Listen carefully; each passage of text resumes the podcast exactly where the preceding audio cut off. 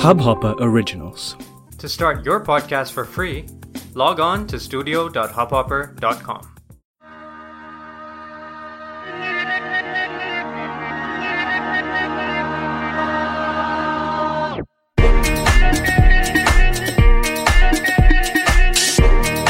You are listening to Popcast with Garima.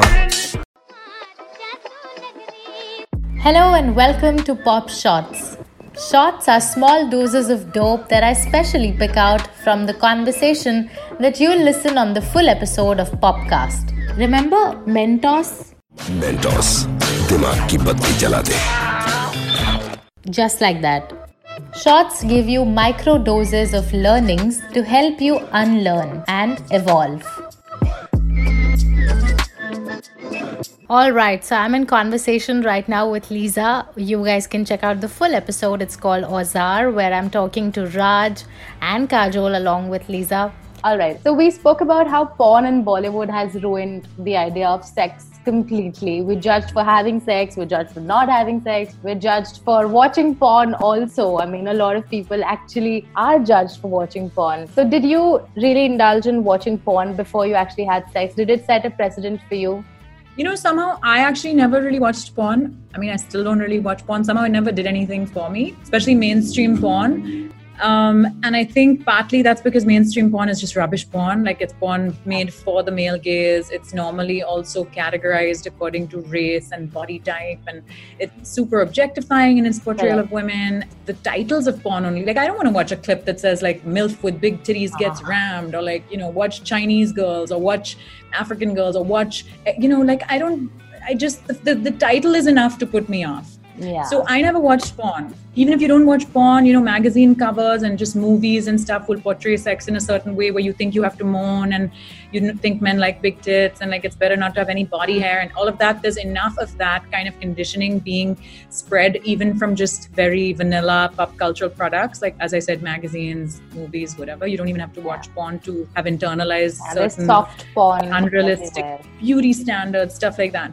But I was not a big consumer of porn. However, I have recently in my journey with my YouTube channel and stuff, discovered that there is also ethical porn being created with a focus on experiences that are encouraging the viewer to have a healthy relationship with their sexuality, to view sex as this joyful, mutually pleasurable thing where the female gaze is also present. There's an amazing Swedish porn filmmaker called Erika Lust, who's making this wonderful ethical porn, feminist porn.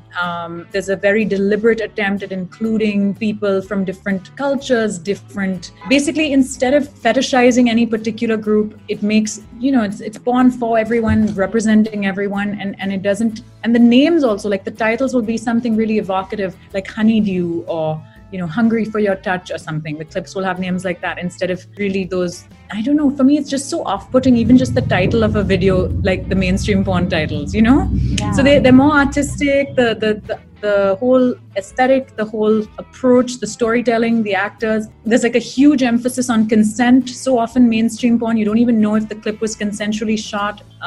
Whereas in ethical porn, like, the actors have a say in what they're doing, who they perform with. You know, there's regular STD testing. They encourage the use of protection, all of that stuff. You see body hair, it's just more realistic. It's more sex positive. It's more gender equal. So if people are watching porn, I highly recommend that they watch ethical porn. And if you Google ethical porn, you will find production houses that commit to only producing ethical porn. You just have to, and I think people have to be willing to pay for porn. Part of the reason there's so much out there that's like, you know, bordering on just, you're not even sure if this clip is like a rape scene or whether this clip is somebody's personal video they sent to their partner that has now been leaked on the internet. You know, I mean, I can't look at that stuff. And it really troubles me that so many people watch that for their pleasure when you can't even be sure if the people in it were having any pleasure, whether they even want it there, you know?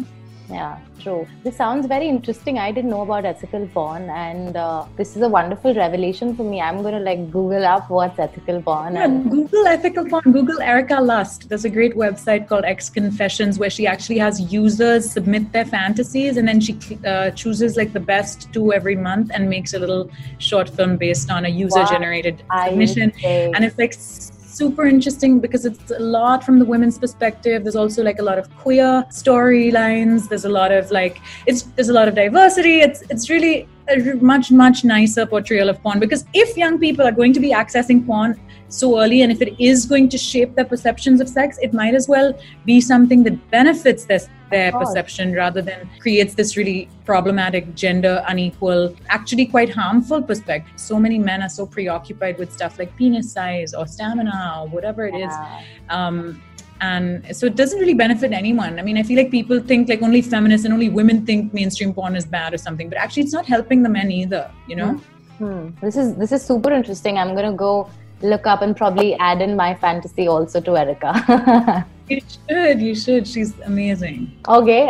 So this actually brings us to the end of our conversation.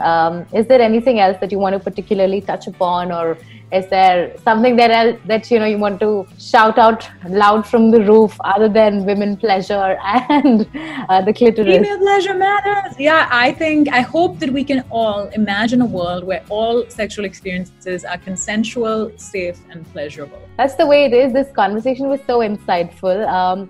अच्छा तो हम चलते हैं, फिर कब मिलोगे? Subscribe कर लो तो पता चल जाएगा. अब ये सुन लिया है तो पूरा एपिसोड भी जाके सुन लो. उसमें प्लेलिस्ट भी है and all the other conversation. You can check out the playlist on Spotify. It's called the Popcast playlist. Also, please go subscribe on YouTube and see you soon. Bye. इस Hubhopper original को सुनने के लिए आपका शुक्रिया.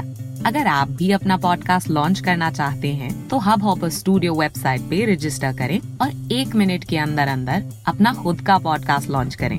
यही नहीं, studio देता है आपको पूरी आजादी कहीं भी कभी भी अपना पॉडकास्ट लॉन्च करने की सिर्फ 3 आसान स्टेप्स में. तो साथ में अपना पॉडकास्ट शुरू करने के लिए तैयार? Just hop on Hubhopper, simply content.